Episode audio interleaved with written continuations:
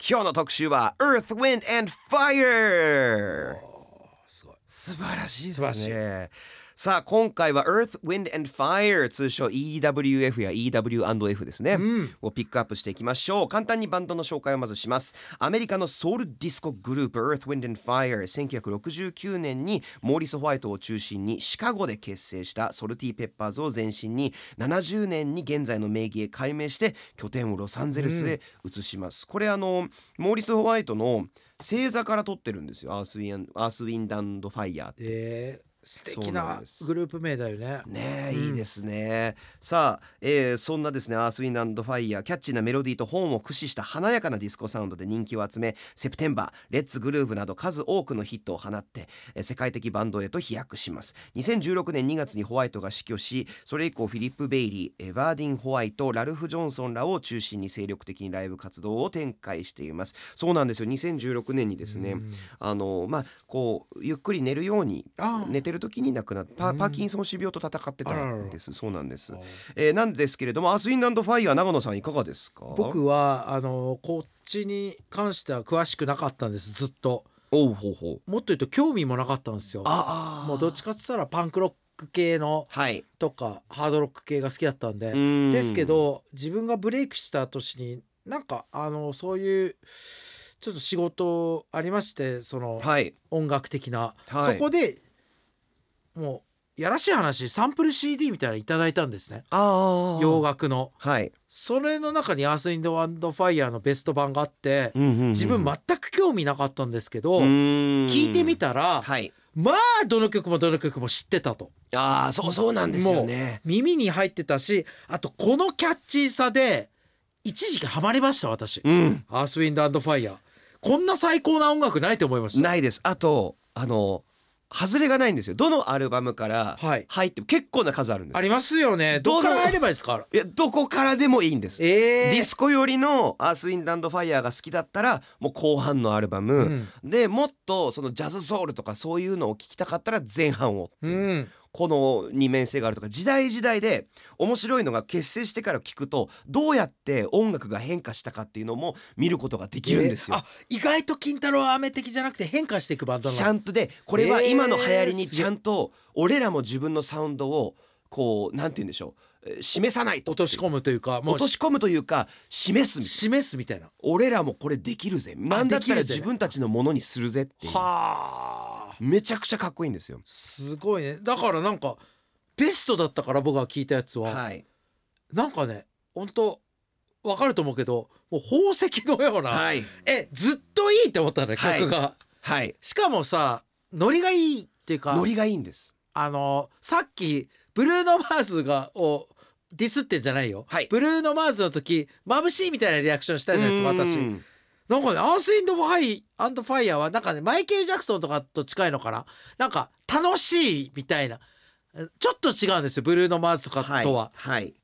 で楽いしくこう、踊っディズニーランドみたいな。うんうん、うんあとなんかこれ別にブルーノ・マーズがそうではないというわけではないんですけど、はいアース・インダンド・ファイヤーの特にモーリスとかはえーなんて言うんでしょうねかなり SF 的なファンタジーな要素うもん強くて哲学とかもすごい好きだった人なので、アルバムカバーとか見ても結構あそういう確かに。不思議な感じがあるんですよねちょっとそういうのも特集していきます、はさあというわけでここでですね一回長野さんおすすめソングお願いします何でしょうすいません、恥ずかしいほどど真ん中なんですけど。おいや行きましょうよだっはてい絶対聞きたいじゃないですか、はいそれは大好きなんです。はい聞いてください。アース・ウィンド・アンド・ファイヤーで、セプテンバー。 Alright that was September by Earth Wind and Fire やっぱいいですね最高。はいもっと評価されるべきだと思う僕。本当ですアースウたィンだドアンドファイヤー、まあ、評価されてるけど 今いやいやなんていうのもっと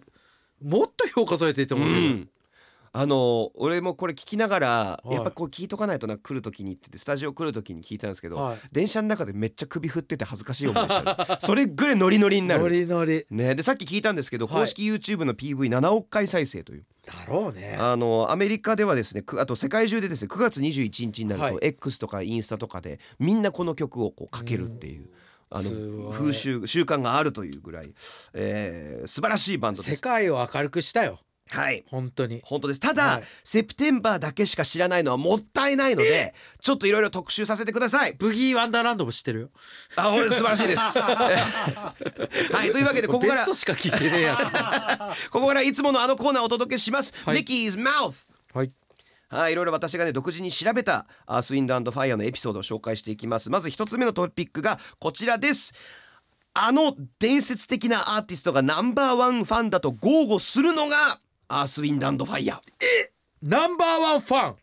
そうですよあのまずナンバーワンファンって、えー言っていたもうアースウィンドファイアが結成した最初のその日から俺はナンバーワンファンだって言ってたのがクインシー・ジョーンズなんでおお来た音体 すそうですすごいねすごくないですかすごいそしてあのクインシー・ジョーンズでしょあのクイン・シー・ジョーンズなんです、でもっとびっくりするはいあの人がっていうのもいるんですけどアース・ウィンドファイアまずコメント読みます、はいはいアース・ウィンドファイアはこの人にとって、えー一番好きなバンド全ての中で一番好きあなクインシーじゃなくてねクインシーじゃない別の人ですはは別の人で別のミュージシャンです全ての中で一番好きなバンドだとで全てを持ってるとボーカルもいてホルンもあってエレキギターもあってもっとあってそれが一つのバンドにこもあの込められてるんだって言ったのがあわかった誰でしょ友う部さん友部さん違います あー違いましたあうちの番組でおなじみはい友部正人さん正人さんもうでも好きだと思いますよ、はいはいではないんですマイルス・デイビスなんですえーすごいねすそごれいは話じゃないですかそれはすごくないでえすかマジではいクインシーははいなんかわかるっちゃわかるじゃん、はいマイルス・デイビスがまず人を褒めないじゃないですか褒めなさそうじゃないですかはい勝手なイメージ難しそうなイメージありますよね偏見ですけどあそうそうそとうポップに対してはちょっとうがった見方してそうな、あ全然全然ええー、そういうバンドなんですすげえでその理由の一つとして次の、はいえーなんすかミッキーズマウスいきます、はい EWF の本質はパーカッションにありということでなんですけど、まあ本当ねさっき言ったようにその、えー、とベースだったりホルンだったりっていうイメージがあります、ファーダイン・ホワイトなんかニッコニコでこう、うんベースやりながんらかそのイメージですねそうなんですただこの中心人物であるモーリス・ホワイトうん、がですねもともとパーカッショニストなんですえそうなんです何を取り入れるかっていうとまあ主に初期とかでもあるんですけどあのカリンバー、カリンバをはいすごく大事にしてえそうなんですよでジンバブエのあのある楽器打楽器のその西洋版がこのマリンバなんだ、うんうんうんあカリンバー、なんだカリンバねはい風に言ってたりとかいろいろまあそのなんて言うんでしょうねあのパーカッション系のものをものすごく取り入れるんですけどももともとこのアースウィンドファイア結成する前でなん変な感じその、えーソルティペッパーズの前からですうんねすで、に音楽ミュージシャンとして確立してたんですこの人あそうなんだでそうですバリバリにいろんなパーカッション叩いてモ大ーリス学ホワにもイトはいはいあのシカゴのその音大有名な音大にも出ててはいそもそも生まれがメンフィスなんですよテネシー州はもうああのエルビスのそうですよゴスペルまあ そうですねエルビスかっていうこここの会話でエルビスかっていう皮肉も込めてるんですけどそのジャズだったりゴスペルブルース、はいロック R&B とかはい全部こう引き寄せた、メンフィスはいはいそこでの生まれなのでなのでグルーブをここまで出せるっていうのは実はパーカッションにものすごい注力を入れているっていうはあそこを意識した上で聞くとあなるほどだからこのグルーブが出てくるんだっていう深っそこにですねもう好きなだけはいメンバーを入れまくものすごいメンバー多いんです。うんなんだったら自分の弟そのモーリスの弟のバーダインを、えー、とベースとして誘うんですけど、はい彼パーカッションじゃないですかモーリスは。うんその後末あの一番下の弟うんもあの呼ぶんですけど一番下の弟ドラムスですからね。はあパーカッションにドラムも入れてもわけわかんないみたいなとにかく楽器をいっぱい入れようって今あの写真を出していただいたんですけどうものすごいメンバーですダウ9万ぐらいいま したねお笑いのアースインドアンドファイヤーそうなんですなので、えーそのそういうところもこう知っておきながら聞くとよりこの曲の深みがわかるというなんかこれ今し質問することじゃないけどよくう売れる道ってどうやって売れたんだろうなんかずっとやっててって人が、はいい、わゆる商業的なヒットをすごい飛ばすわけじゃないですかはいなんかそれはアルバムが売れたってことだよねあのそのチェスレコーズレーベルっていうところですでにセッションドラマーだったんですよ、はいうーで結構なあのミュージシャンのためにこう叩いたりしていたので多分、ううーんどうなのごめんなさい僕があんまり、えっとヒットするまでっていうあーのがちょっと分かんないんですけどでもなんかそのやっぱりそう自分の中でねはい評価が高いミュージシャンってミュージシャンズミュージシャンになりがちなんですけうどーんマイリスのでびっくりしたようにすごい商業的なヒットもしてるじゃないですか、はいそこが面白いバンドだなって思いましたあそうですね一なん応かはいこういう人たちってああそうなんだでおお勉強的に終わりそうだけどあーめちゃくちゃ商業的にヒットしてるのが面白いですよねだって踊りとかもいっぱい踊ってとか、ねすごいね決まった踊りがあったりとかちなみに70年に結成して、はいえ2作目リリースをしてヒットしないんですけどで1回解散するんですけど72年にコロンビアレコードにあごめんなさいコロムビアレコードいやに、でもねえー移籍をするっていうはあ経緯もあるそうですそ。こが頑張ったんだろうなねえだからもちろえんーその、トントントンって言ったわけではなういんはずです。はいはいなんですねじゃあ3つ目の、はいあのーミッキーズマウスいきましょうお。願いしますそれがこちらです EWF の数々のアルバムカバーを手掛けたのは超有名な日本人画家えーは日い本人画家この人工藤静香あ違い ます 違う二課点画家違いますね誰これですねえー長岡修生さんという長岡修正さんあの絵をあそう長岡修生ってちょっと調べといてください、はい画像画像で調べといてください長岡修生さんというですねすいませんあ本当の無知でいえいえ画家がいるんですけど、はいこの人 SF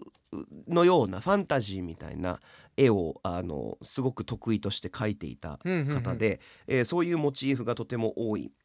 画家なんですけど、えーそういうものが大好きだったモーリスとすごく意気投合をしてへーあっという間に言語の壁を越えてへーあのアルバムカバーお願いって言って日本よりも海外の方が、えーどっちかというとおそらく知られてるのかなって国際的に活躍してる人です有名ですよねあの SF 的なアはーいスウィンドアファイヤーってそうですちなみにですね本当にレコードジャケットのアートワークをものすごい手掛けているので有名なんですはいちょっと上げていきますよお願いしますえージェファーソン・スターシップのアルバムカバー、エレクトリック・ライト・オーケストラのアルバムカバー「アース・ウィンド・アンド・ファイヤー」「ディープ・パープル」ははい、あの一応あと鬼太郎あーあのとか、えーですねあと、えージョージ・クリントンはいだったありあやっぱりそうなんだ YMO あそうあジョージ・クリントンねパーラ P ファンクはいなんか P ファンクのジャケットっぽいなと思ってたんですよ僕はいアースウといィンうドアわフけでァイヤーちょっと見てください長野さんこれこれちょっと X で上げるのであーはあすごいね絶対見たことあるとあ思いるます、ねこの人なんですはあ日本人の方はいもう誇りだね日本のすごいそうなんですよなんかあれあーちょっと違うけどニュアンスわあかっこいいねニュアンスは違うけどアイアンメイデンとかもはいはいちょっと宇宙っぽいのあるんです、はいテイスト似てるよなあのは SF おもろいっすねそうですねこのこの長岡修正お俺の,、まあ、あの思うことがあって長岡修正さんの絵がなかったらその80年代とかの SF70 年代80年代の SF のあの雰囲気って絶対なかったと思うんですよ。んそれぐらい独創的で当時はないものであのあエレクトリック・ライト・オーケストラのあのレコードカバーだったら絶対見たことあると思います。えー、あーなんか今宇宙船のはいはいはいはいはいわかりますよ、はいそれこそ大友克洋さんが書いたんだけどはい、凛太郎さんのあれを、はい、だけど現場対戦みたいな雰囲気もないああそう角です川映ね。画のああこれこれでねすこれですこれです今そうす目のそ前うです見せてもらいましたがエレクトリックライトオーケストラのおライトオーケストラのはい名盤ですアウト・オブ・ザ・ブルーですねそうなんですなよんか後のさ大友克洋とか、うんなんか影響多少は受けてる気はするけどね、え絶対的に SF 与えてる感とかうん現場対戦じゃんもそうですうねねそうなんですす日げえ本ありがといや日本との関係も実はあるといううなんか嬉しくなりますねそうですね日本のカルチャーあ日本のアーティストがここまで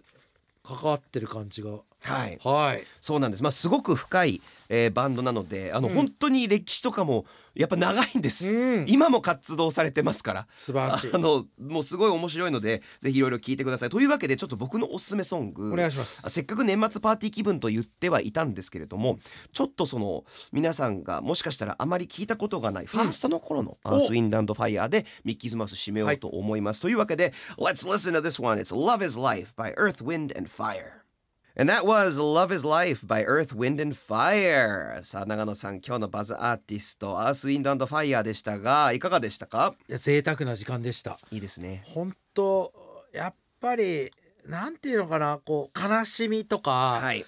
まあもちろん「アースウィンドアンドファイア」もあるんでしょうけどはいそういうストーリーみたいなの好きが、うん好きな感じなんですよオルタナティブ通ってる人って。はいだけどあの溢れる才能こそ一番だと思いました。そうです ねなんか